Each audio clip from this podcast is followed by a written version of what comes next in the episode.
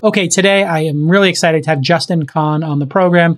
You know, Justin, an amazing, amazing founder and investor, thinker. He's got a great YouTube channel. What we did on today's show is we did a live restream with my YouTube channel, which is youtube.com slash this weekend, and Justin's, which is youtube.com slash Justin Kan TV, which you should go subscribe to.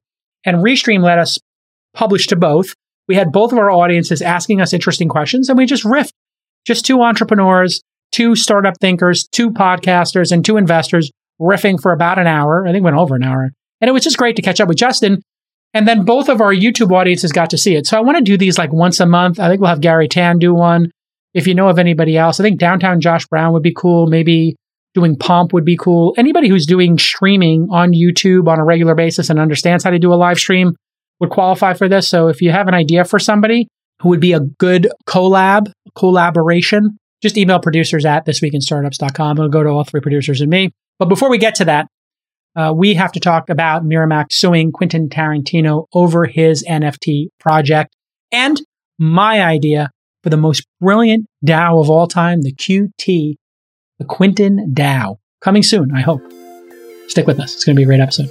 This Week in Startups is brought to you by Fiverr Business is a modern workplace for the digital world. Their team of dedicated business success managers help match you with the best freelancers for your team.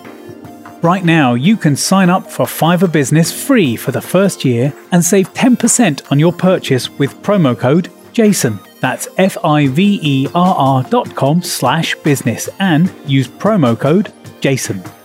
Embroker's Startup Insurance Program helps startups secure the most important types of insurance at a lower cost and with less hassle.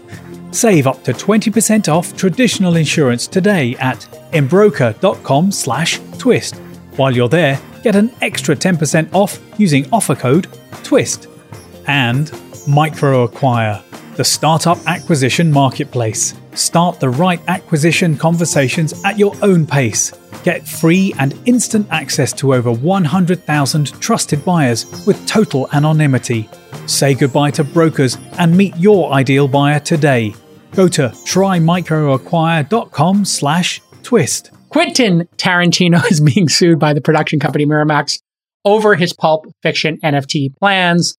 Yes, basically, so you understand, Quentin Tarantino decided to uh, make some NFTs. He's been getting pitched on this for a, a, a, some amount of time.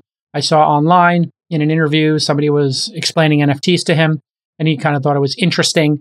So he took seven pages of the pulp fiction script and was going to make an NFT out of seven pages that were left out, scenes that are not in the movie. What a clever, great idea. Now, the only problem is Miramax owns Pulp Fiction, and the way these contracts tend to work, uh, having seen them up close when I worked at Sony Music uh, or other uh, media companies, you buy a piece of IP, intellectual property, like a movie or a song or an album or a piece of art or a comic book character or a comic book or a book. And in that contract, it says, we have the right to develop this in the future in perpetuity in all mediums known and unknown uh, in the future. In other words, if new mediums come out, we get to exploit this IP, and that's included in the price we paid you for it. So I'm assuming, I don't know this, that his contract, when they bought Pulp Fiction, they bought all rights to it, including sequels and this other stuff, which is why sometimes You'll see a director say, I have nothing to do with the Exorcist sequel. I have nothing to do with the Jaws sequels beyond number two, whatever. Spiel- I don't even know. Spielberg probably wasn't involved in even number two. So the sequel rights is obviously a big thing. And then there's what's called derivative rights, uh, you know, things made like merchandise, and they're outlined in contracts. And you can negotiate that I get to keep the merchandise. In fact, George Lucas did that famously with Star Wars. That's why he became so rich, was because he used his money uh, to um, pay for the creation of the Star Wars movies, but kept the merchandise rights, et cetera, et cetera. He wound up obviously selling all of that uh, IP to Disney. And now Disney, if they want to sell NFTs, I don't think Lucas gets to sell his NFTs. However, this is untested law because there are a couple of issues here. Well, these are things Quentin Tarantino wrote, but did not sell, right? These were not sold uh, as part of Pulp Fiction. They didn't buy the original script. If they did buy the original script, they certainly didn't buy the notes or pages around it.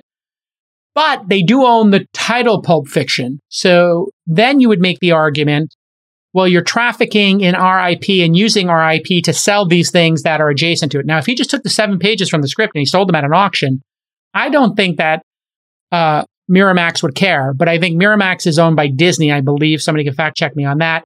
Therefore, Disney probably wants to put their foot down on this and say, wait, we got to stop this before, you know, Stan Lee's estate or, you know, somebody who drew Iron Man starts going in their draws and says, listen, I got a hundred copies of sketches I did of Iron Man. I'm going to start selling them.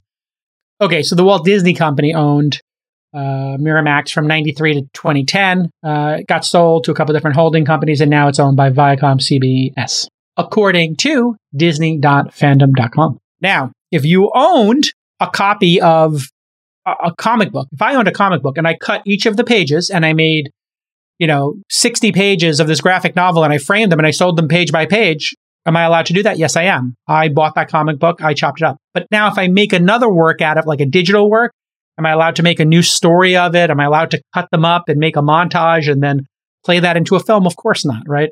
So these laws, uh, when they hit new technologies, always get tested. It's not really a big deal. This happened with DVDs and CDs and streaming famously. And generally there's a negotiation if people feel like they're getting the raw end of the stick because you want somebody to maybe participate. So the right way to do this, and what you'll eventually see here is the director Quentin Tarantino will then go on to Miramax, uh, and they would cut a deal where Quentin would say, "Listen, I have this archive of all of this interesting stuff.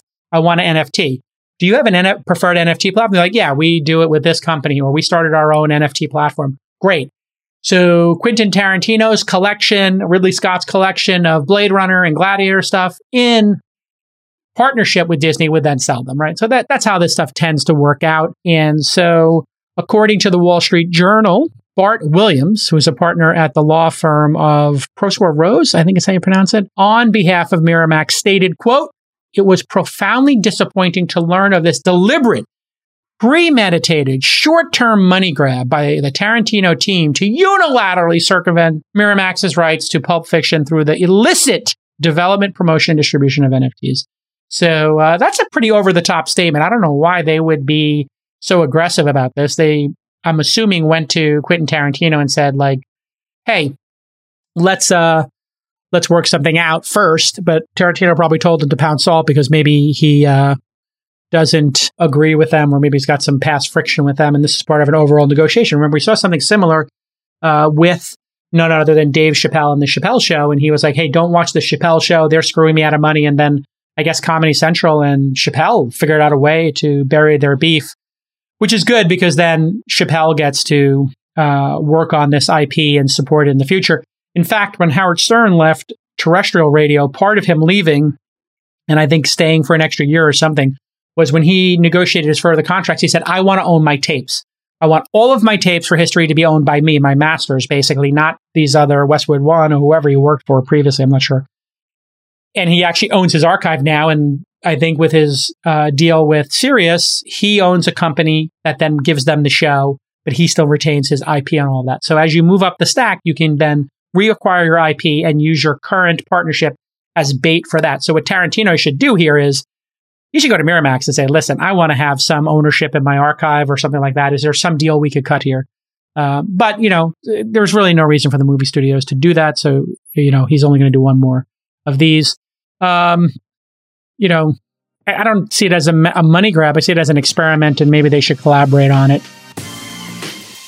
If you're trying to nail an important project before the end of the year, you might need some extra help. I know I do. Well, look no further than Fiverr Business. Fiverr Business puts a world of expert freelancers at your fingertips so you can get any project across the finish line and be really proud of your work. It is really hard to hire full time people right now. Plus, Fiverr has everything you need to seamlessly integrate your new team members into your workflow. We love Fiverr here at Launch. We hired a bunch of researchers, researchers, right? So we were able to scale up very quickly. They went out and they got us leads. And I didn't have to take my key employees off of investing in companies or producing the podcast. They just took the research and they started on second or third base. Fiverr just works. So stop wasting time searching for talent that may never arrive. Just leave it to Fiverr Business. They have a team of dedicated business success managers that will help match you with the best talent for your team. But man, if you get that business success manager, they're going to handhold you. So no more endless guessing, no more interviews. You can also save your favorite freelancers for future projects, which is kind of cool. So find the freelancers you need and give your next project the boost that it needs to give you a strong finish. Right now, you can sign up for Fiverr Business absolutely free for the first year. Get one free year and save 10% on your purchase of Fiverr Business with the promo code JASON. That's right. Go to fiverr.com slash business and don't forget the promo code JASON, J A S O N. That's F I V E R R dot com slash business. Remember, there's two R's in Fiverr. F I V E R R dot com slash business. Use the promo code JASON. Mr. Tarantino announced his plans earlier this month. A release through TarantinoNFTs.com promoting the auction says the artifacts will get a quote glimpse into the mind and creative process of Quentin Tarantino. Uh, the seven unused scenes from the movie will also contain audio commentary, according to the release. Now, audio commentary he would be allowed to do. So if he wrote a book about his experience writing about the characters, that would be really hard for them to stop. So what he should do here is not call Pulp Fiction. It should be called the Tarantino Sessions. Uh, and he should just sell the Tarantino Sessions where he talks about every character he's created in every movie.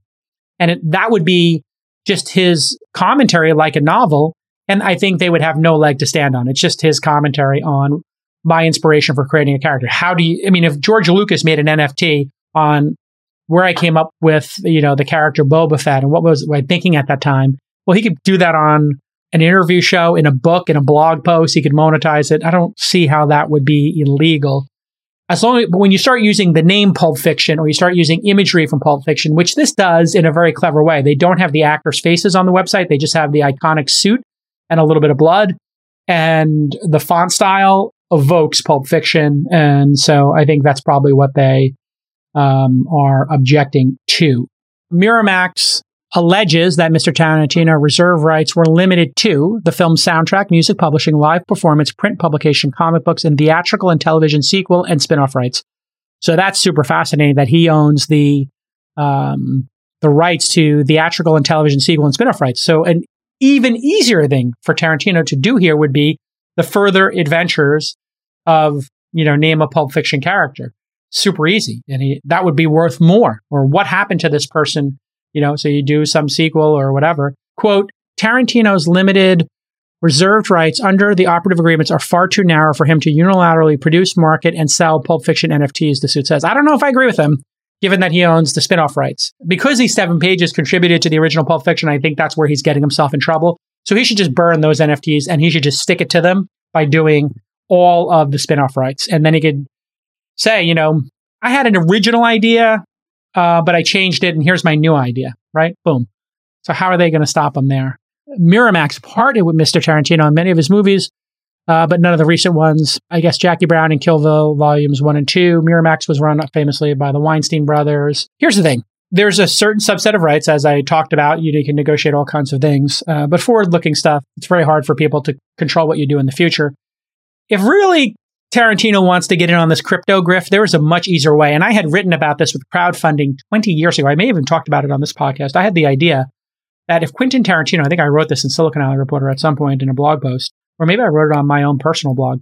Quentin Tarantino were to say, I'm going to write, I'm going to write 10 more movies. I'm going to write, produce, or make 10 more movies. Because he said he was going to do 10 and he's working on the last one now and he wants it to be a slam dunk and then he i've heard him in these interviews he did recently shout out to brian koppelman's the moment joe rogan and also uh, uh, Bret Easton Ellis. They did three really great, very long interviews with Tarantino, and it was fascinating. I would watch all three of those. Bret Easton Ellis is behind a paywall, very much worth paying for his podcast on Patreon. If you were to go out and say, I'm going to create a DAO, and the DAO is for me to make 10 more movies, uh, I'm X years old now. I'm going to do 10 more. I said I was going to do 10, but I'm going to do 10 more. And I'm either going to produce them, write them, or direct them. Some combination of those. So no promises here, but I might hire a co-writer, write it with them and let them direct it. I might, you know, let a, have a story idea, whatever. And if you buy into these, I'll make them and, uh, we will put them into the public archives or you will have some governance or voting in this, but he would have a hundred million dollars show up immediately. because he's got that large of a fan base that wants to see him do this work. And if they had some upside in it where they got to be a producer, let's say anybody who did that got to have a frame in the movie at the end with you know over $10,000 they get their own title card if it's five if they're $1,000 they share it with five people you could actually do a formula for that right like 10,000 and above you get your own title card uh, which you know calls you something if you're a $1,000 you share it with five if you're a $100 you share it with 10 pe- 100 people whatever it is would be kind of cool um, and then at the end it might be 20 minutes of producer credit how funny would that be there were 20 minutes of producer credits that they had to run at the end of every film. And you could sit there and know when yours was going to come up. It'd be kind of fun. And he could do something like that. I think he would raise a 100 million. I don't know. What do you think? Uh, all right. Congratulations uh, to Quentin Tarantino on getting in on the amazing crypto grift right now. Sell those NFTs as quick as you can uh, because who knows how long there will be a line of bag holders out there who want to own JPEGs that have no function in the real world. I, you know, I'm, I'm joking here, but if these NFTs actually had some IP associated with them, that would be cool. So I do think the Bored Ape Yacht Club allows you to have IP in your monkey, uh, your ape.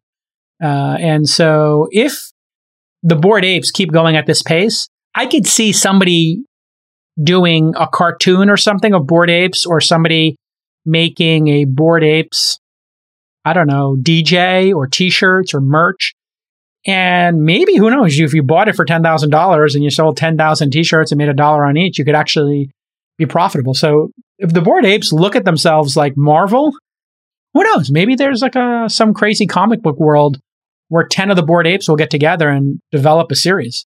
Would you be allowed to do that? I think you own the IP. So could you take could 10 people who own bored apes, like Jimmy Fallon owns one, Alexis Ohanian owns, Steph Curry owns one. If you had 10 of those people together, somebody email producers at thisweekinstartups.com or just at mention me. Here's an idea. If you do in fact own the IP, 10 of you get together and make the bored Apes Super Friends. You can call it that. Bored Apes Super Monkeys. Could you then sell that to, you know, I don't know, the Cartoon Network and, and write your own scripts and make them have superpowers and then somebody else could take 20 monkeys and do a comic book and call it something else and give them different superpowers and have a different storyline. I think you own the IP, so I think you could do that. That's where I think some of these things get interesting is with the IP included. So NFTs are garbage. They're a total grift. It's a total scam. You're going to lose all your money in 99 out of 100 of these. But if there's IP associated with them and that IP becomes valuable, then I think there's something there. If you don't have business insurance, you failed one of the first steps of being a great founder. Startups should look no further than Embroker. Broker's technology saves you time and money. Prices are like up to 20% lower. And they got better coverage than all these slow incumbents. You can go from sign up to quote and purchase in just 10 minutes. I kid you not. And when you work with Embroker instead of business insurance incumbents, you're not dealing with large, slow corporations. The sign up takes days, not weeks, and the process is so transparent. There's no opaque pricing, there's no negotiation. You just get it all done. Easy peasy, lemon squeezy. I'm going to quickly explain to you one crucial type of startup insurance that Embroker covers. It's called E&O. You may have heard it uh, or overheard it. It covers errors and omissions. That'll help you deal with scaling your business. And because any major customer you try to sign up is going to say, hey, can you show us your E&O? Part of the diligence process. So you want to get it now. It's not that expensive. These things are part of the process of growing up as a startup. And you know what? I find sometimes people wait until they get burned to put on their insurance. The insurance is not that expensive. You want to do it proactively, especially if you've raised money recently. That's the perfect time to deploy a little bit of capital into protecting the kingdom, protect your enterprise. So to instantly buy custom built insurance for startups, go to embroker.com slash twist. And while you're there, you get 10% off their already amazing prices by using the offer code TWIST, T-W-I-S-T, Embroker, E-M-B-R-O-K-E-R dot com slash twist. All right. Thanks for supporting the show, Embroker. Love you guys. Okay, everybody. Welcome to our first collab, collaboration my man Justin Kan is with me. He's got a YouTube channel. He's an investor. He's an entrepreneur and he's got opinions. In other words, I think we do the same thing for a living. We talk, we invest, and we make stuff. I'm just copying you, Jay Cal. I'm, I'm just trying to everything you're doing. I'm trying to I'm trying to be doing. You know, I I think live streaming wise, I'm now copying you. It's really interesting. This company Restream that we're using is like your vision from Justin TV which is now 14 or 15 years ago. When did you start Justin TV? 2007. So yeah, 14 years ago. 14 years ago, you That's had how old you are. Yeah. Well, I mean, I remember using Justin TV. Was it the Nokia N95? Was that like one of the first streaming phones that Yeah, allowed that's right. Justin TV? I forgot about that. Yeah. Because there was no iPhone. I think there was no iPhone when Justin TV came out. Yeah. There was no apps. So there was a and Nokia N95 was this like flip up phone. And I remember Robert Scoble running around like taking jerky videos. And I remember seeing you, and I think Leo Laporte at South by Southwest live streaming with backpacks. Is that right? I think that's right. Yeah, we had backpack. There was like a backpack with a computer in it and a whole like camera webcam setup, and then that was that was how we made our content. And then eventually, obviously, uh, Twitch came out of Justin TV. Yep. Twitch, exactly. So we had Justin TV. It started off as us trying to make our own show. The show was not good, to put it kindly. And then luckily we opened up as a platform anyone could broadcast. And eventually people were like, hey, we want to broadcast games. And it became Twitch. Mm. And uh, the rest is history.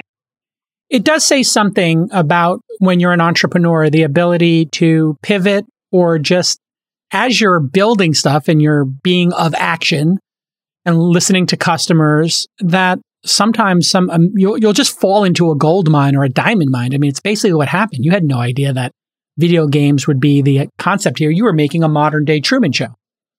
Yeah, we drove drove the clown car into the diamond mine, as, as the saying goes. That's the famous for people who don't know that reference. Zuckerberg once said Twitter was like a clown car that drove into a gold mine or something. And it was so cruel, but in some ways so accurate and so on brand for Zuckerberg that it stuck. Because it is true. They started, people forget. Odeo was the original idea that Evan Williams was working on. And he wanted to build a platform for podcasting Yep. in the earliest days of podcasting, like again, 14 years ago. Before and anyone nobody knew was- what podcasting was. Nobody knew what podcasting was, and nobody wanted to do it. Basically, people thought it was stupid. It was like, you want to do a radio show? Why, why don't you just like, what's the point of that? Just do a radio show. Um, and then famously, I think Evan said we need to come up with something here, and I guess Jack was working on just updating your status. Just what are you doing right now? So the idea was, I believe, inspired by the Yahoo. Remember Yahoo Messenger had like you could pick your status. Yeah. like, I'm out. and I'm- AOL, AIM had that too. You could AIM had have it too. Uh, status bar and then put a Yeah. message on it. Right. You could be like sleeping or in a meeting Yeah, or um, whatever.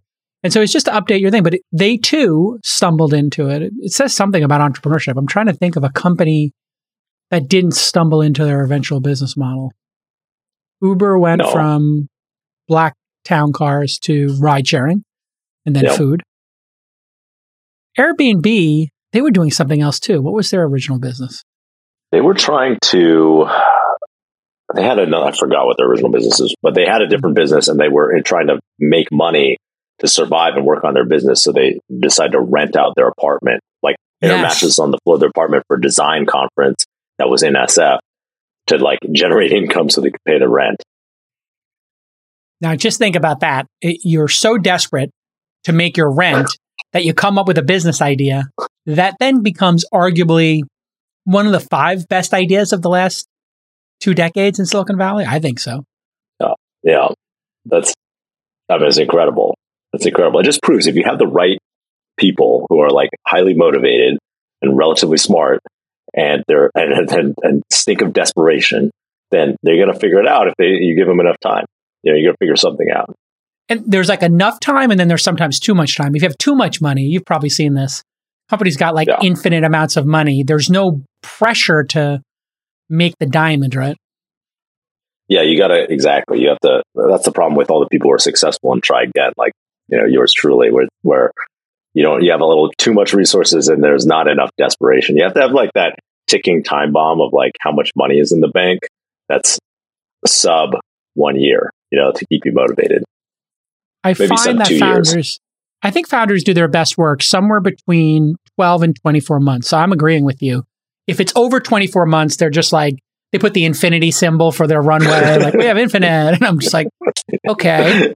But there is something about that 12 to 18 month window because fundraising is a in a in a normal market, what, three to six months? So you have 12 months, that means you got to get some shit done for six months and then you got to clear a market with investors again. And they're going to want to see some progress.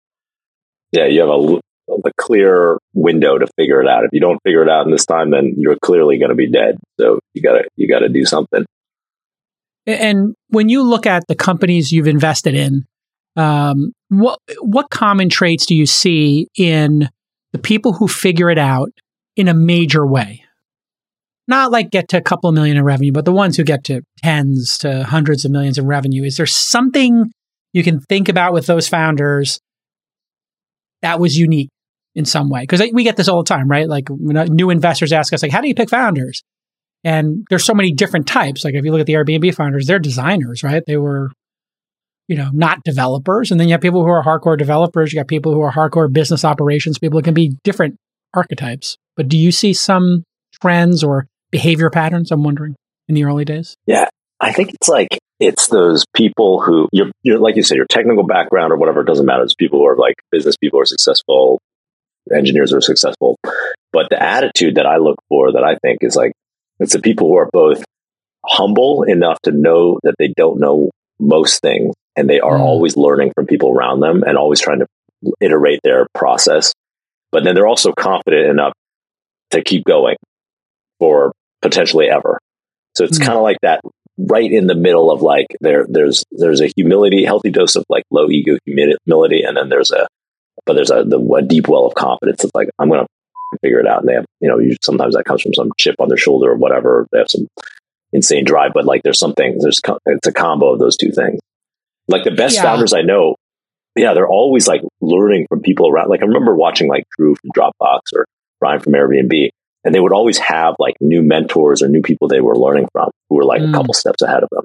You know, you do see that a lot. The the people who seem to be incredibly successful are sponges for information. They seek out knowledge. They ask really great questions. They listen deeply. They take notes. They're just rabid about that. And but there's a humility to it, which is, hey, there were people who figured this out before me. I might as well ask them. And then yeah. there's this sort of resiliency, and you get the sense that somebody like Travis or Alex from Calm, you know, they they're just never going to give up.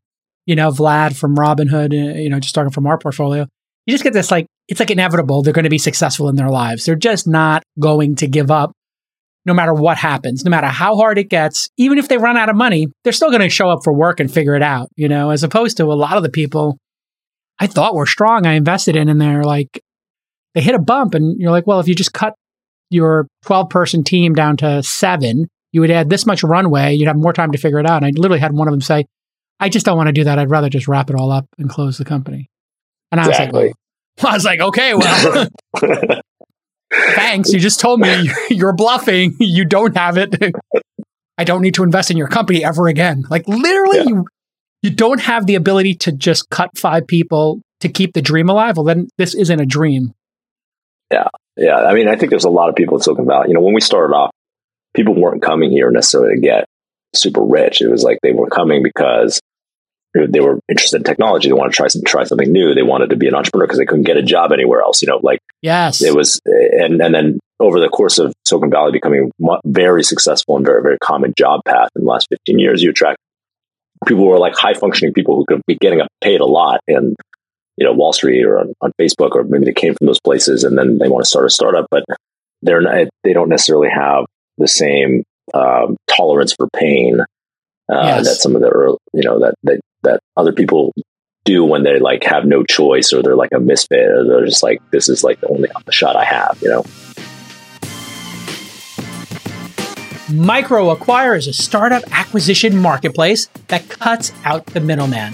Basically, that means they help startups get acquired efficiently. If you're a founder looking to sell, Micro Acquire is free, private, and involves no middlemen. You know how it is. Uh, you try to get a deal going, there's somebody in the middle. They don't care about the parties involved in some cases. They just want to close a deal. And you really have to wonder who are they working for, right? You're always wondering about incentives there. Well, you don't have to worry about incentives at Micro Acquire. To date, Micro Acquire has helped hundreds of startups get acquired and they facilitated hundreds of millions in closed deal volume.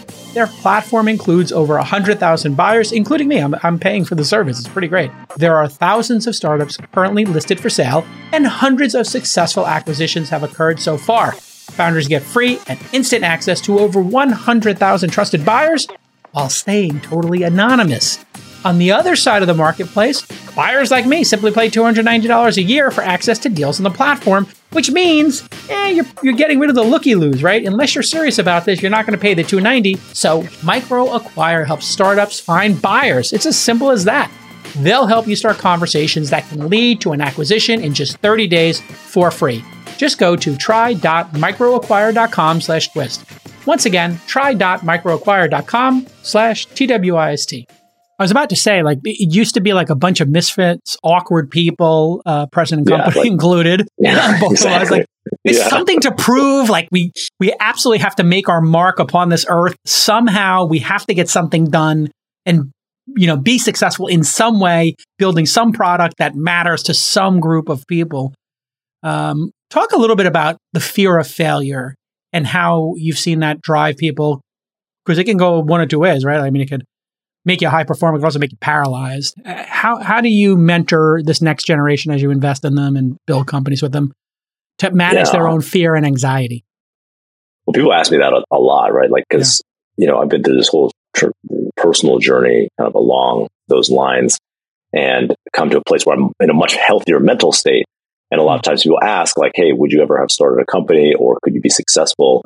And with that your present mental state, right? Where I'm like a lot more accepting of whatever the universe delivers and I'm a lot happier with myself, like accept self accepting. And I think there's something, you know, what I love about startups is it's the journey, right?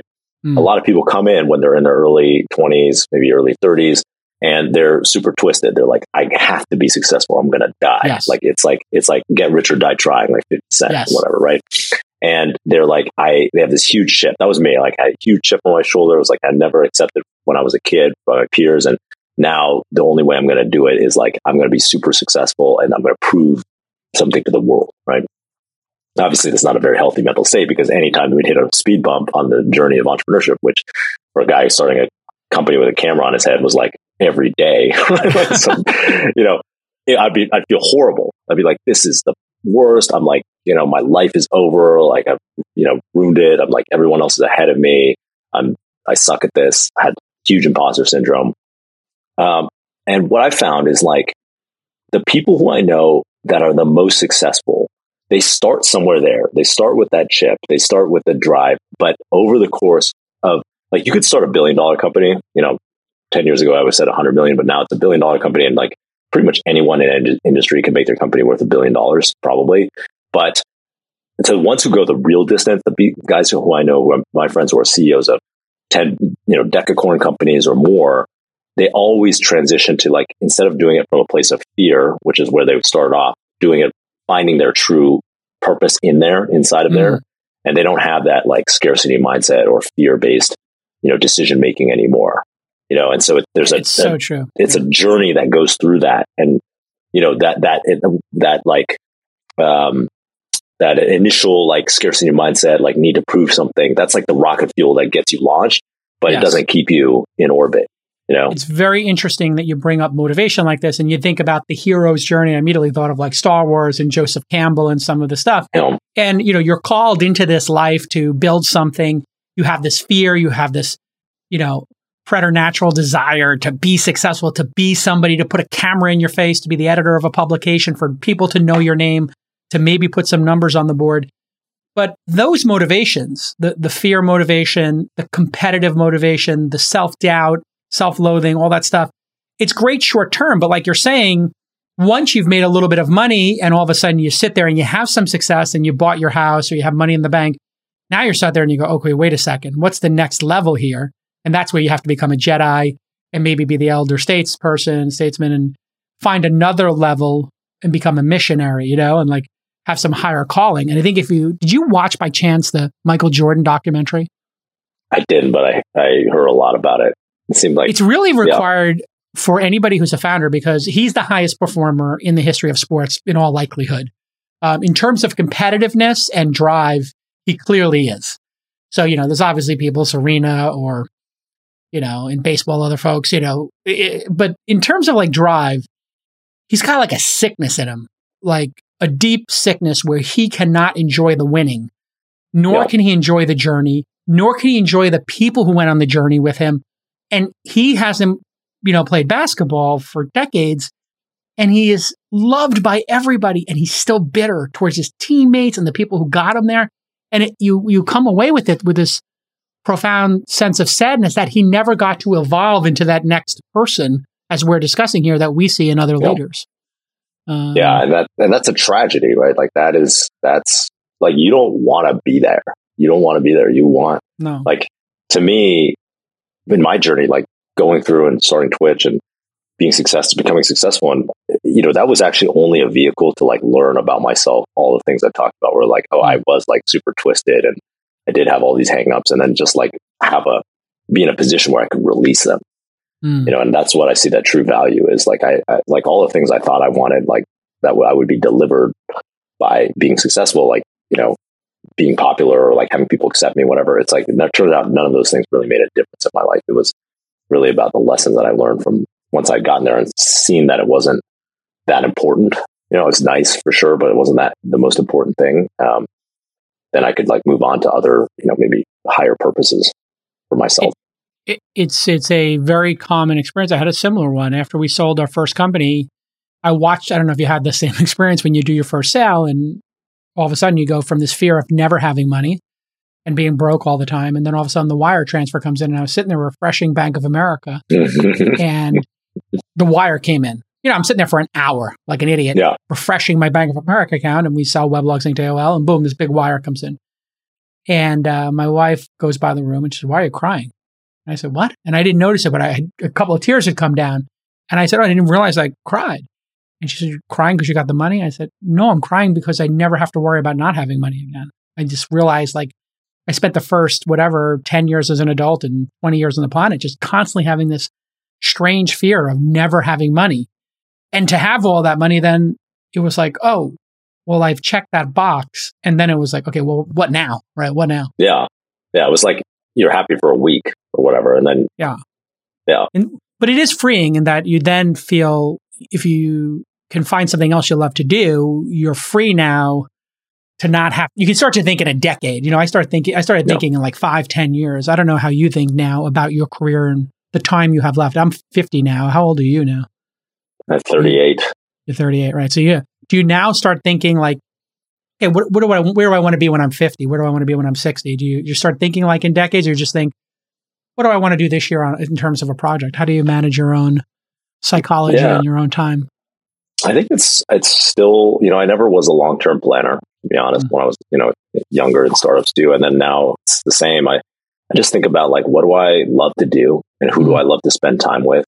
And I have a rule that I only want to work on things that where when I see the people I'm working with, it puts a smile on my face. You know, I like it. And, yeah, it, like because it's like life's short. Like you got to spend time with certain people. Like I want to spend time with people where I enjoy their company, and um, and then that's it. Like I just work on things that are interesting to me, and hopefully they intersect with things that I think are good to put out in the world. And um, all right, to everybody who's listening, this is a collaboration. First time we're trying it. We're streaming to both of our channels on YouTube. If you're a part of the This Week in Startups audience, you can go to youtube.com slash Justin Kan TV, Justin TV, and subscribe to his channel. And there's a little bell next to the subscribe button. You click that bell, you'll get notified whenever Justin goes live or posts a video. You can do the same uh, at youtube.com slash This Week In if you're so inclined. Um, tell everybody about what you're doing on YouTube now and, and how what the response has been from uh, young founders who obviously look up to you in a tremendous way. Yeah, well, so on YouTube, I started thinking about YouTube about a year ago, and I had was making this podcast. I am still called The Quest, which was kind of like inspired by my own story of like trying to go through being successful and then finding it a little bit hollow, and then you know finding some other things that were more meaningful to me. You know, I noticed all these people had similar stories of like entrepreneurship or like in all these different categories, sports or entertainment. So I started doing this podcast and then I was trying to hire someone to like help me promote the podcast. And I ended up uh, posting in this Gen Z server, like a Discord server, to try to find someone young to like help me out with it. And um, got this response by uh, this woman, Jen, who's like, you know, very young uh, product manager in tech. And she was like, you should have a YouTube channel. And I was kind of like, I don't know. I don't know if I want to do the yeah. work. Sounds like a lot of work. It is a lot of work. And, yeah. And so she was like, look, look, I'll help you make it. I'll do all the editing. All you have to do is buy a camera, point it at yourself and tell a story. Mm. And so I was like, okay, I'll, I'm someone who's like, I'm, I'm often very much like a yes and person. I'm like, hey, let's just try it out, see what happens. Yeah. So I said, okay, I'll try it. So, uh, bought a camera, recorded a few stories, and she edited them, and they turned out really a lot better than I ever thought they would. And so we threw them up on YouTube, and they got a pretty good response. And then I just had a lot of fun with it. So I've been making videos ever since for the last almost a year now, and uh, it's got a pretty good response from the the tech community. I think I, you know I'm very vulnerable and open about like the things that happen. You know, whether it was shutting down Atrium and you know laying off 180 people, or the wins as well, and things I learned, things I'm not good at. Um, and so you know it's kind of an experiment, but yeah. it's pretty cool because people people like it. You know, I get uh, a lot of positive feedback. I got texted this morning from um, a friend I had on the podcast, uh, Harry Shuck, who's the founder of um, uh, fuck up, blanking on the name, thirty billion dollar enterprise SaaS company. Um, and uh, well, that narrows it down to sixty-seven yeah. companies right now in this market. so many big uh, companies in SaaS. Uh, he was texting me and telling me he was one of his employees. He was in his Israel Israel office, and his, one of his employees was like a huge fan and like said mm. that, you know, I inspired her to think he was, she was like, if Justin could do it, I could do it. I was like, that's mm. so hmm. meaningful to me, you know, like to get that feedback from people around the world uh, for the content I've created. So really happy to be doing that. And then I've also been making a YouTube podcast. Which I basically copied, like I watch All In. By the way, I'm like right. the biggest All In fan. I oh, listen really? to every Thank episode. You. Yeah. Oh, Dude, you're, you're, you figured out. You're a great, by the way, you're a great host. And uh, sometimes your co-hosts don't give you enough credit for it. They started to more recently, but like for a long time, they didn't give you the credit for it. So I want to call that out. I, I appreciate that. It's, it, it's interesting because they, the public has been saying like, why are they giving you a hard time about your moderation skills? Like you literally keep the show moving. And right as I think somebody's getting boring or the or things dragging, you ask a good question, you're pivoted or whatever. It just comes from having done 1200 yeah. podcast episodes. I kind of get a sense of when things are getting boring and when to move on to the next subject. But um, so yeah, it, all in is some weird. It's weird how popular it's gotten so quickly. It's like creating a super team or something in the NBA, and it's become yeah. more than the sum of its parts. You know. Well, it's it's really it's funny because I spent a lot of time thinking about it because I'm a big fan and I love the content. Like um, mm. I drive a lot between Northern California and LA, right? So I'll eight hours and I'll listen to like a couple episodes on the on the yeah. drive, and um, and then I saw, I was like, he's having so much fun doing this, or like these guys look mm. like they're having so much fun. So I made a YouTube show, like we'll do a show. And I've got three of my other like kind of YC related Your friends. And we, yeah. Yeah, kind of copy. I was, I was shameless. I was like, look, I'm just copying uh, Jay There's been about 10 people yeah. who have said the same thing to me and they're kind of trying to figure out their quartet. And I'm like, that's great. Get your besties together yeah. and do it. Yeah. Cause you just, I mean, it was primarily motivated because you guys seem like you're having so much fun. Oh, it's hilarious. Then, yeah. yeah. Yeah. But like people don't know behind the scenes, it's so much work to like if you like corral your rich friends to get in one place and have like sound like show up with like a, equipment and like no idea upload yeah. the videos. No, I have all the idea because I've done it actually with now you know. Yeah, the public doesn't well, know. With, yeah, with like Seibel, Michael Seibel, and Emmett yeah. Shears, my co-founders of the Twitch CEO, and like getting people to like like upload a video on Google Drive or like to like yes. have a headset. You know, like it's crazy. Yeah, it's it's it, it's surprising how yeah. the, fir- the first 25 episodes was me trying to get people to commit and then sending them headsets. And i just said you know i'm going to commit to doing this. I have my own podcasting team. I got seven people on the podcasting team between ad sales and producers and editors and everything. And i said like listen uh, just send them the equipment and if they lose it just send it to them again. Go down yeah. to their run to their place you know install the software show them how to use it walk them through it do a tech check with them get them to upload it, all this stuff. And something happened after the Robinhood episodes and that whole thing where we had this, that whole, when Robinhood shut down trading, yada, yada, and then Vlad came on the pod. The podcast went like five or 10x that week. Oh. And then Friedberg and Sacks and Chamath, I think for the first time got a taste of what it's like to you know, something you and yeah. I have experienced when you get a lot of attention at once and everybody starts talking to you about it. And that's when they kind of clicked into it. And I said, if you want to be successful with this, we just have to do it every Friday. You have to mark off your calendars and tell your EAs and your assistants and your spouses that time is sacrosanct. You cannot change Fridays at 11. And I would say four out of five Fridays, they, they bought into that. Yeah. It's funny, but this you, week it hit know, number 42. The episode hit number 42 on all podcast episodes in the world, which is oh. mind blowing after 55 episodes or 56 episodes. Yeah. It's amazing, but it's great. Let's say you, you did a good job of, I don't know if it's like you just picked your friends who you would balance each other, but you did a good job of, of uh, the, the origin story is Chamath, Chamath pinged me and said, Hey, I want to do the podcast. And I was like, Yeah, you can come on this week in startups anytime. He's been on six or seven times. And he said, No, no, I want to do a podcast with just the two of us. So you interview me, I interview you, we talk, you talk about startups, I talk about late stage, and we just chop it up. I was like, Great. You know, we're in the middle of a pandemic. I don't get to see enough. Great. So we started doing it. And then we're like, You know what? Uh, Sacks wrote something really good about masks. And then uh, we're like, yeah, and Friedberg talked a little bit about, you know, his theories on this, and he's a science guy. Friedberg didn't have a Twitter handle at the time. And they uh, both uh, came on, and then it was like, wow, this is really working. Um, and the only thing that is any debate now, I think, in the format is the amount of politics. I don't know how you feel about politics on the pod, but I'll just ask you, hey, what, what do you think? And for people in the chat room, what do you think about when we cover politics? Because it's been polarizing. Obviously, politics is the most polarizing thing.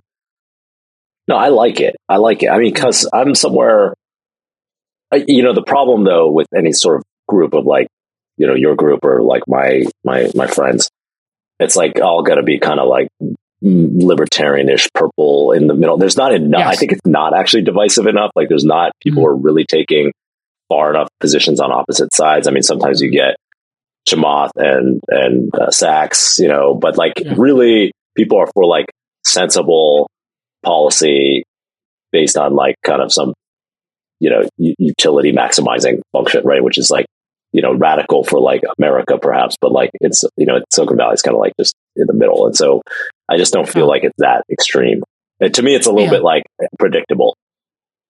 You know? Yeah, I, I I agree that we're pretty like close to each other in this purple area, uh, where we you know the two, which I think represents America and certainly represents the tech industry because we're used to not knowing the answer to a question, designing an experiment, aka product or service, deploying it in the real world, and looking at the metrics and the anecdotal feedback and just saying, okay, let's iterate on that.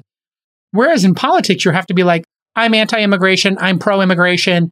No borders, all borders, you know, torture people in cages or, you know, uh, let people yeah. just steal all of our jobs. It's just like, is there no thoughtful idea here? Why don't we run a test for two years, examine the yeah. results of the test, and then iterate on the test?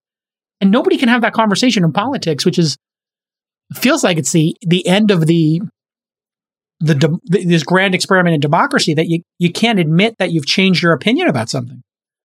Yeah, it's like you the the definition of political or like a, an issue becoming political is that it is something that you like uh, have decided a priori before there is any sort of data, right? Which is yeah. you know an insane way to really run anything. It's like look at immigration. You and I have seen over and over again in our contemporaries extraordinary people come to this country or their parents uh, and absolutely create massive massive amounts of jobs, wealth, taxes, joy, and you know further support this great democratic experiment known as America against the communists in the country, communists in the world, and the authoritarians in the world. And you try to talk about something like immigration, and people are like all or none, and it's like, mm, how about point based system or or now we we don't have people don't want to go to work, so why not allow some people in who want the jobs? Like is the post pandemic world and what we do for immigration, should that be the same as the pre pandemic world? I don't know. You know, like we can't even have a reasonable discussion about how do you think about immigration in this country? Did your parents I mean, immigrate should, here or? my, my dad was born here and my oh. grandma on my dad's side was, was born here. So it's kind of like oh, wow. Chinese who came over in like, you know, 19, like, I don't know, like 19, early 1900s, right? There. Wow. Um, but my, um, did they um, immigrate to San Francisco? No, it, she was. Uh, my, my grandma was born in, in Ellensburg, Washington, which is like oh, wow. a small town in, in Washington State. Um, but my my mom immigrated here, uh, part of like ten siblings who immigrated here. Um, so it would be called like a chain migration now. Ah, yeah, yeah, yeah. Um, Where did she yeah, immigrate I mean, from? Did she immigrate from China? She came from. She's Chinese, but she came from Malaysia. Uh, ah. So she was Chinese in Malaysia. Yeah. So you know, there. I, to me, we should be finding the most talented people in the world, and we're educating them, and then we should be stapling a visa with their diploma to stay here because yes, you know, we, like that's a, that's the Silicon Valley. That's a pretty common thought uh, in Silicon Valley, and, and I think we need like different quotas for different educational. Like, I mean, it should be based on like the capacity of the United States to generate jobs in that area, and I think we've had like a huge capacity that we've like to generate technology focused job oriented jobs. So, like for engineering jobs, technology jobs, we want those people to stay and build wealth and create in industries and companies you know, for other types of jobs, like that might not be the case. I mean, for farm worker jobs, we have like this huge capacity. People don't want those jobs in America. We should, you know, maybe think about a different visa quota for, for that. And I mean, I, I think it should be job based. You know? Yeah. I, that seems completely logical. Like, what can yeah. we, how many people can we actually assimilate into this melting pot that is America so that they have a great experience and they become productive members of society? Obviously, it's such a popular place to come. You can't have everybody in the world come here, but you can have a lottery for people who could take entry level jobs or trucking jobs that nobody wants because the ports are backed up or, you know, jobs working, you know, in, in menial tasks that Americans don't seem to want to do. What, what's your best advice to young people regarding what to do in the early parts of their career? I'm thinking like, you know, high, late high school and then into college to prepare themselves for the world in, in this 21st century, which is obviously a lot different than the world you and I came into, where your degree was pretty important.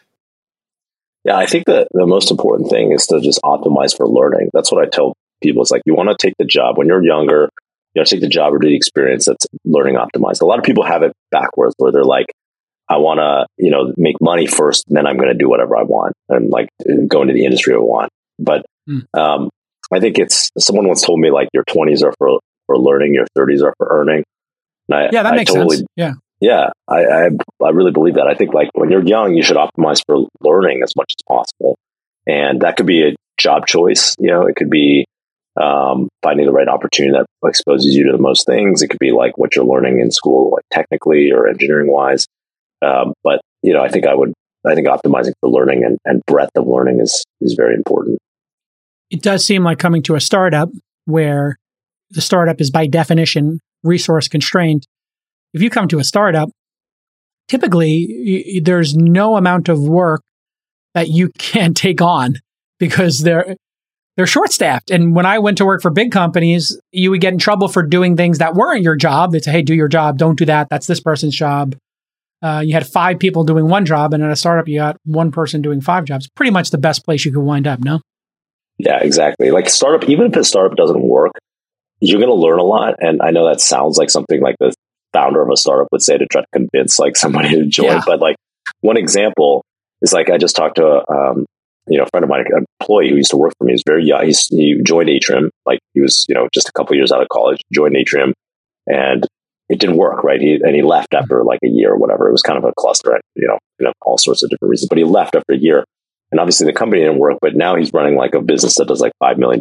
He basically bootstrapped a business that's like doing, mm. you know, $5 million of revenue a year.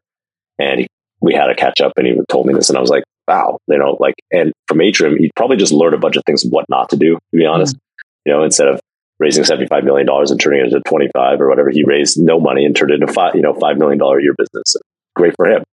And, you know, that's an example of, I think, you know, you can get something out of any experience and, and experiences, even the ones that don't make you super financially successful can prove to be really valuable to you later on.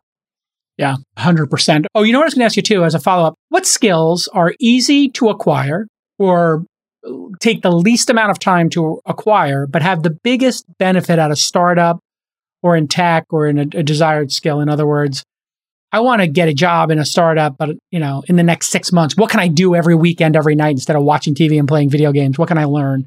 Developer learn, is the obvious yeah, one. Learn how to program smart contracts, right? Like if you yeah, sure, learn to, yeah. learn how to, if you're a developer, learn how to like do, make solidity, right?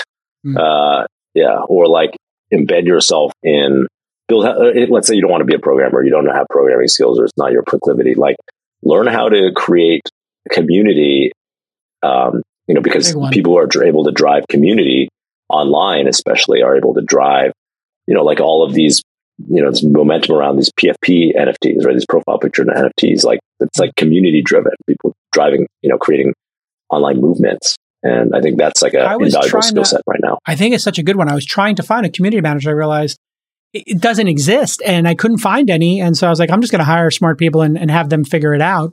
And we'll do trial and error. We'll look at other communities. But man, the people who run subreddits right now, um, or who are great on Hacker News or just awesome on Quora and answer people's questions, like, I don't think they understand exactly how valuable they are.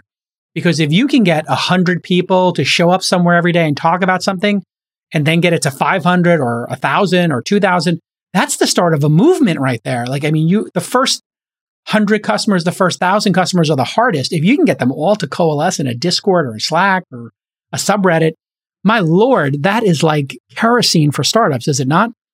Yeah, absolutely. I mean, ultimately make moving people or like getting people aligned to like move a certain direction or like engaged. That's like a invaluable leadership skill set. I yeah. think that's, you know, super. The other one I love is if you're not into programming, uh, maybe community is not your bag. Being able to do, do mock-ups like UX, UI design, build a Figma or an InVision that's clickable, and then you're sitting there next to the founder or founders, and they're talking about an idea, and you whip it up in Figma and then you send it to your boss and you're like, hey, I you were talking about this like little idea you had. I, I just made a couple mock-ups.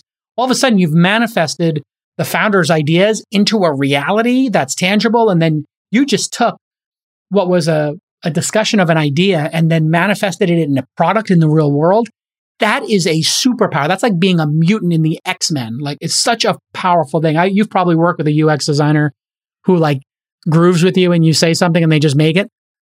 Yeah, yeah, we have. I'm working on this one uh, new startup project, and you know, we haven't written a line of code, but we have this amazing designer who's really breathed life into like what the applications built on top of this protocol could look like, and it's like makes a huge amount of difference in inspiring people, getting people to join the project. Know, so, yeah. Funding. I mean, as yeah. I tell people, like a picture's worth a thousand words, uh, a video is worth like a million, and a prototype is worth like a trillion. like you, once they have the prototype, they don't need any words. They just they take the mouse out of your hand, they start clicking, and they're like, "I get it. No need to talk. You don't need to tell me the vision. I clicked on your clickable." And then how many times you get pitched as it for angel investing, and you know somebody and somebody sends you a Figma design or an InVision, like that's one out of a hundred pitches. That should be a yeah. hundred out of a hundred. Should come like here's the Figma, here's the Vision. Go click, have fun. Here's a bubble, makes, you know. Yeah, yeah, it makes it so much like more real, right? Like when someone could, human beings are visual animals. So like it makes it much, mm. much more real to be able to see the product. Yes. And when we see something visually and then we can click it, now again, that credibility takes another leap up. It's like just the act of being able to click it, even though that's just two images, basically, you know, loading one page, it's like hyperlinks from 1994 from the Mosaic browser, it still releases something in a human. Like screens want to be touched, they want to move and they want to click. And when you put that together, man, credibility goes way, way up. Here's a question from Andy O. I'm not sure from which of our communities. It could be from Justin Kan TV or This Week In on YouTube. Biggest missed opportunity and why? Hmm. Biggest missed opportunity and why? What do you think? Ooh, I mean, come to mind. So, like, I guess there's so many financially Hmm. You know, I have a long list. I'm sure you have the same, like of yes, you know, the anti portfolio. Like, yeah, Airbnb getting you know helping them get into YC, but like my my co-founder Emmett was going to invest like 25k at a three hundred thousand dollar valuation or something oh. like that, and he just never he never followed up. And we could have we could have invested in that one. You know, like my friend Ben showed me Pinterest before it launched, and I just didn't get it. I was like, oh. oh, you know, I didn't get it. I mean, even more recently, I'll tell you one recently, like a year ago, um, I almost invested in Whatnot. Uh, mm. I, I really like the team, but then my my um, explain what it is. Whatnot is like a, a digital, like a live shopping for collectibles, like a live shopping app, and they just raised money at a 1.5 billion dollar valuation. Wow! And yeah, they came to you, ago, of course, because you're the king of streaming, yada yada. Yeah, and even you ago, didn't see that. Well, it was like I actually was like really excited about the team, and then the space itself was like, I was just kind of okay, whatever on the space. Mm-hmm. It's, but then we had just invested in a bunch of companies and kind of burned out on investing at that moment, that like one moment. Ah. Like it got me the wrong like week, right? And so then I was just like, let it, you know, let it go. And then obviously, you know, I mean, it's funny. I emailed the founder, was like, oh, well, you proved me wrong. Like, you know, it's amazing. Yes. Uh, congratulations. But there's, there's so many, so many. It's so many. You don't have to hit everything. Uh, you know, for me, uh, we're on Restream right now. The software is incredible. They contacted me like three years ago, and I never responded because I used at some point my inbound peaked so much that I had to hire two researchers, two associates, and just a whole group of people just to respond to my emails coming in to make yeah. sure I don't miss stuff. And you know, apologies to people over the last five years who I never got back to, but you know, you, it's uh, it's hard to hit super router status in the world. You've had to uh, deal with this where it's just you literally could have 10 of you and not respond even but yeah. briefly to the people who are inbound. And so that was a tough one. And then of course, you know, before I was an angel investor and really was thinking about that, one of my friends was starting a car company, another one was starting Twitter, and a third one was starting online poker or Zynga. And I didn't even think of asking or saying yes when they offered for me to invest. So, uh, you know, you can have your regrets, but I mean, when you wind up doing so well, you, I don't even think about that now. Like it's not even yeah. on my mind, like what I didn't hit. Um, how do you deal with setbacks building a tech product? You realizing you have to change your tech stack, et cetera? It's a good technical blocking and tackling question, Justin. How do, you, how do you deal with, God, you know, you build something and you get the sunken cost and now you have this emotional wreckage of having to throw it away?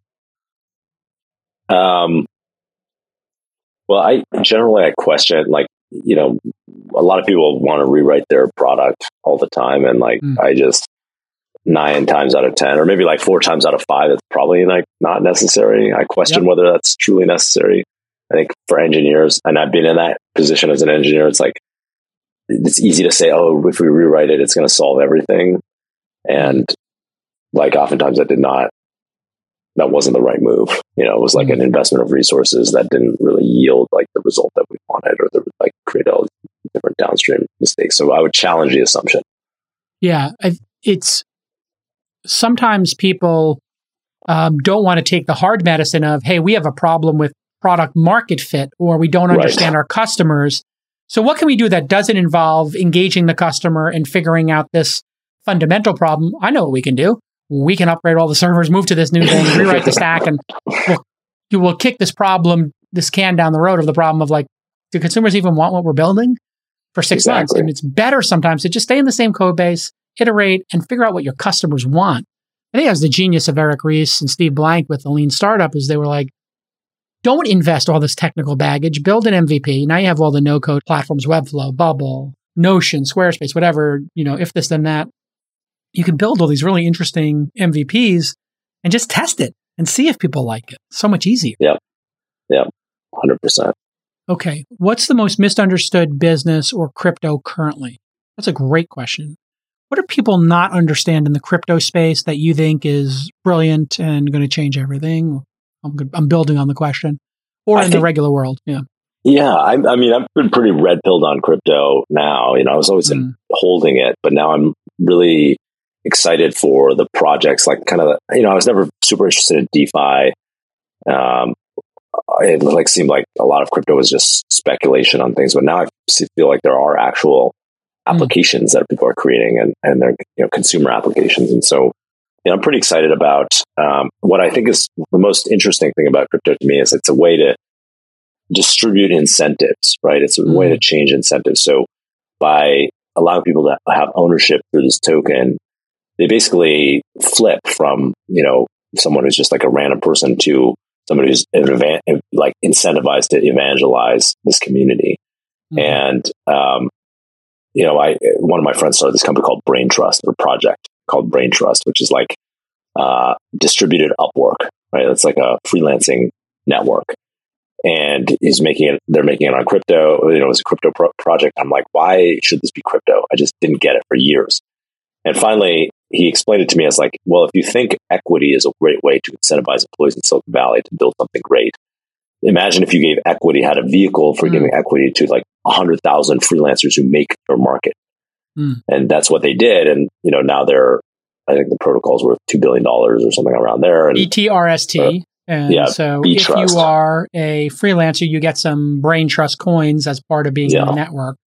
Uh, I guess in addition to getting money, or maybe you substitute one or the other. It looks like usebraintrust.com is the website. Really interesting. Uh, the thing that's got me, so I really think that's interesting. In other words, the thing that I hated most, all these ICOs and the scamming and this anonymous, like, mm, you know, grift and trying to find a new bag holder and pump and dumps and all that kind of stuff. That's the most negative framing of it and like a, a horrible behavior Yeah. where people are going to lose their money. Then on the other side, well, wait a second. If properly deployed and people aren't speculating, but they're participating, well, that's super inspiring. It's a way to give equity to everybody in a distributed way where there's no central authority to it. And so if the token grows like crazy, everybody wins and everybody's Yeah. incentivized to make it grow. The problem is like making it grow by, you know, being toxic and being like, have fun being poor, poor. You don't own any Bitcoin. Haha. You're going to be poor is like gross. Yeah, You ha- it has to be considered. I- exactly. And it's like equity, right? Like it, you know, there's been examples of people who are, you know, start immoral startup founders who are like, Hey, instead of taking a salary, you should, you're going to get paid entirely in equity. And then they like, the whole thing's a fraud or whatever. And then people, you know, employees lose their shirts. And that's like, obvious. It's equity is a tool, right? To, to, that can be used in a way that is great for your employee base. And it can be used in a way that's probably exploitative of your employee base. Sure. The same thing is true of like creating a token system, like a crypto token. It can be used in a way that's like extremely exploitative, which is, you know, like some scam, pump and dump. Um, or it can be used in a way that incentivizes a pool of people to create a shared outcome, right? Or be, Right. you know, to try to move towards a shared outcome or, or to push some new vision of the world. building infrastructure to do certain things in the world, whether it's Filecoin for file storage or there's one for music now and distributing music files or, you know, uh, doing money transfer and running services, all interesting. The thing that's got me, uh, that I, the bug I can't get rid of is the DAOs.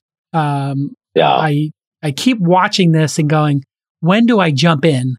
Like, I have funds. I've got a syndicate. My syndicate is basically a DAO, except I make the decision. They decide what the, I decide which company we're going to put forward. They decide how much they're going to put into it. If I could do that on a global basis and have an unlimited supply of pools of capital come in, they may not be best to decide which companies get funded, but maybe there is something to that, you know? Uh, so I've been looking at these DAOs, not for trading NFTs like Flamingo and other stuff, but I wonder if like venture capital or, you know, the syndicate or an accelerator could have a DAO. Like if there was a YC DAO or a launch DAO or a Yeah. Techstars DAO, how would that work? Have you thought about that? Have you had conversations about that? What do you think of DAO? There's some YC alumni who are creating a, a DAO um, to do like investments in YC companies and like build a community around you know Hmm. doing the investments. And I think it's interesting. Um, I like the idea of like a DAO as an organization, a way that humans organize. Right? Yeah. Right now you have like corporations, you have nonprofits, but like a DAO is like something that's a little bit different, and um, we're still like figuring out how that works exactly. Um, but I like the idea of it, and I What do you, what part of the idea do you like of that? I Like like the idea of like it's like it's like a so with a with an employee with like a company, right? You have people who are employees or you have people who are or not, right? Like it's kind of binary. Shareholders, employees, yeah, Yeah, yeah. Shareholders, employees, and then and then like customers. that's it, right? Customers. With a DAO, you can. It's kind of like you know my understanding, seeing how some of these like new DAO startups are you know being created. They have you know they're actually like allowing people to sit somewhere between like full mm. employee and like you know freelancer, and they have like can make more. You know, they're basically it's like the whole thing is like run by freelancers almost, right? And then how much they're getting paid is kind of voted on by like a community prioritization. And it's a it's a very democratic way of running an organization which may be good for certain types of organizations right?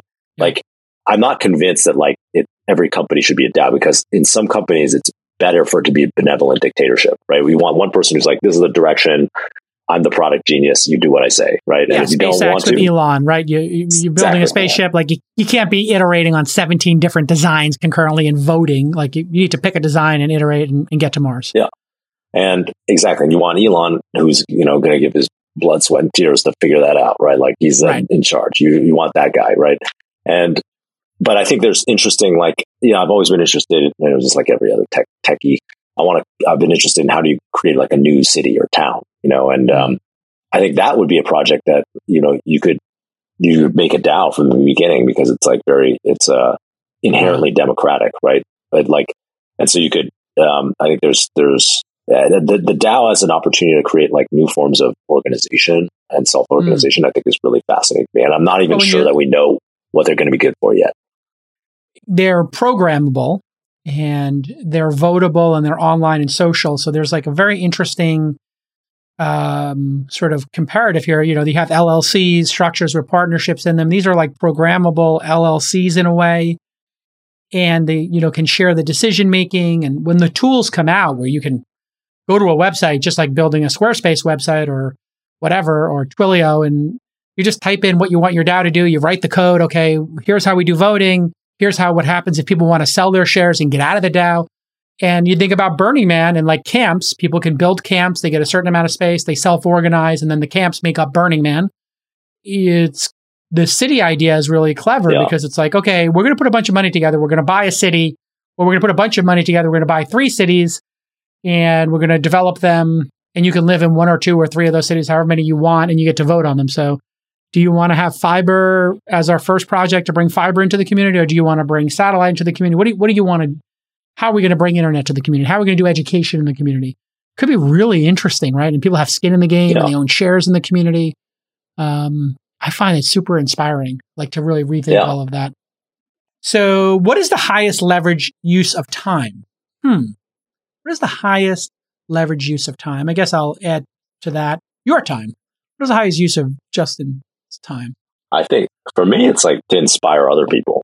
You know, that's oh, to, uh, that's nice. what I think my highest leverage use of time is. Like, I'm not gonna build, be the programmer, program something myself anymore. I'm not even gonna be the manager who like manages a project. I what I really love to do is like I love to sell a vision and excite people, like catalyze a group of people to do something. And so for me, I spend a lot of my time figuring out how can I inspire people to like build things that I want to see in the world.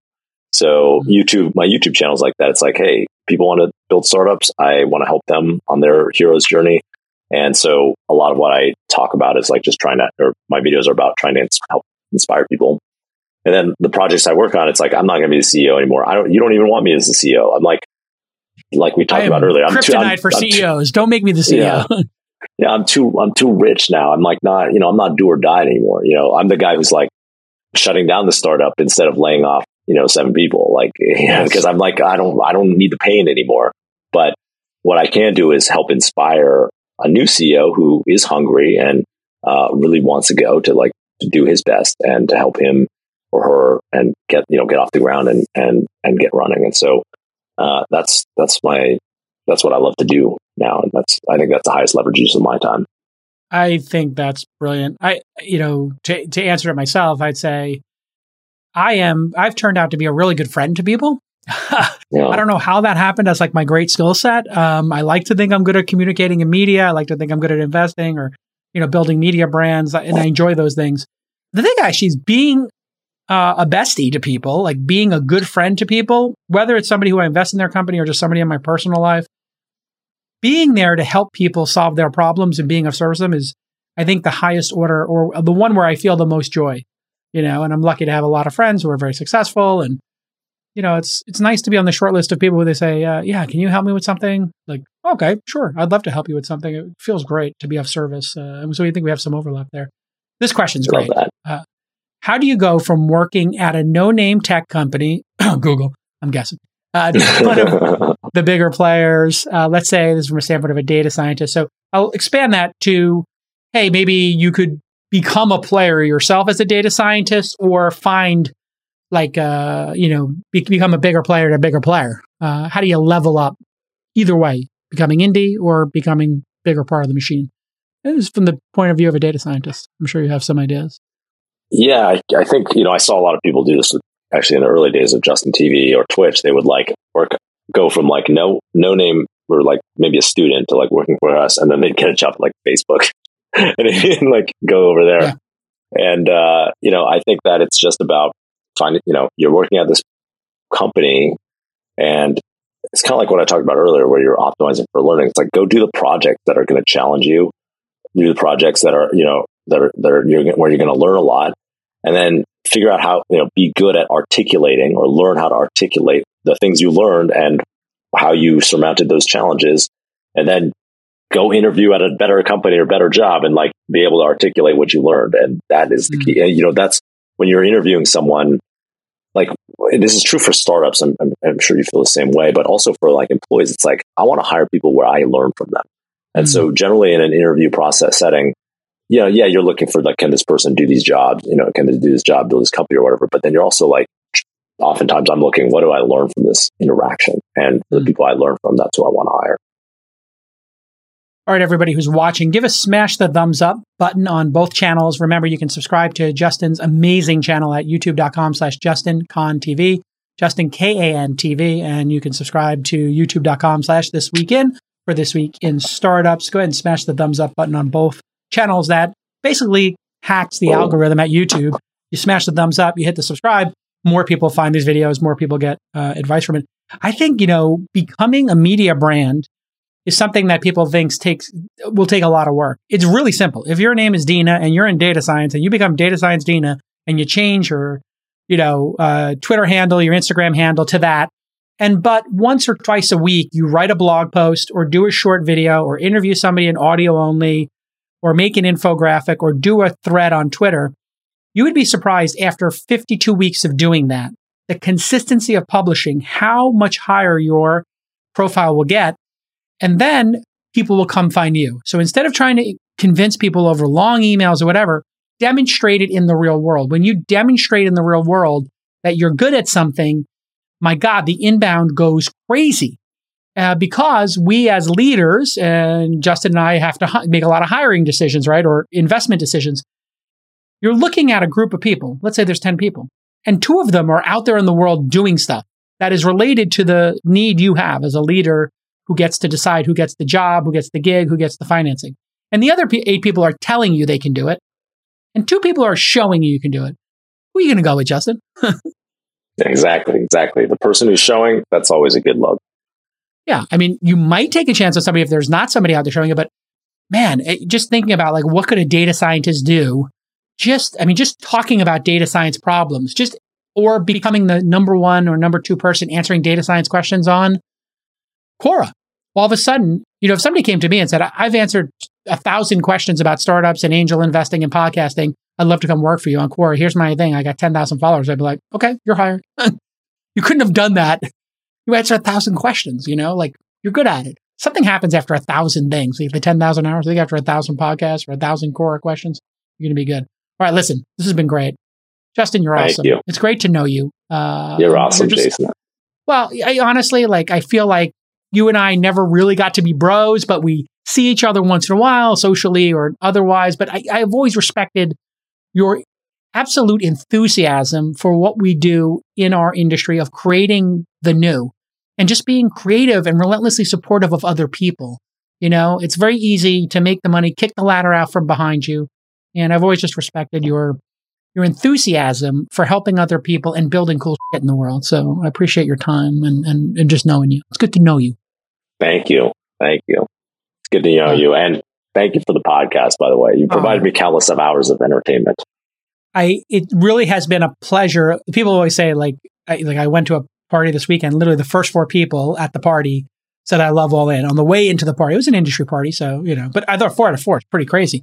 Um, and they, they all said the same thing. I just love it. I look forward to every week. And I said, uh, I got a new response from people. I was like, that's so amazing. You love it half as much as we love making it. So thanks yeah. for tuning in. You know, it's like, it's such a joy to make it every week and making it fun every week.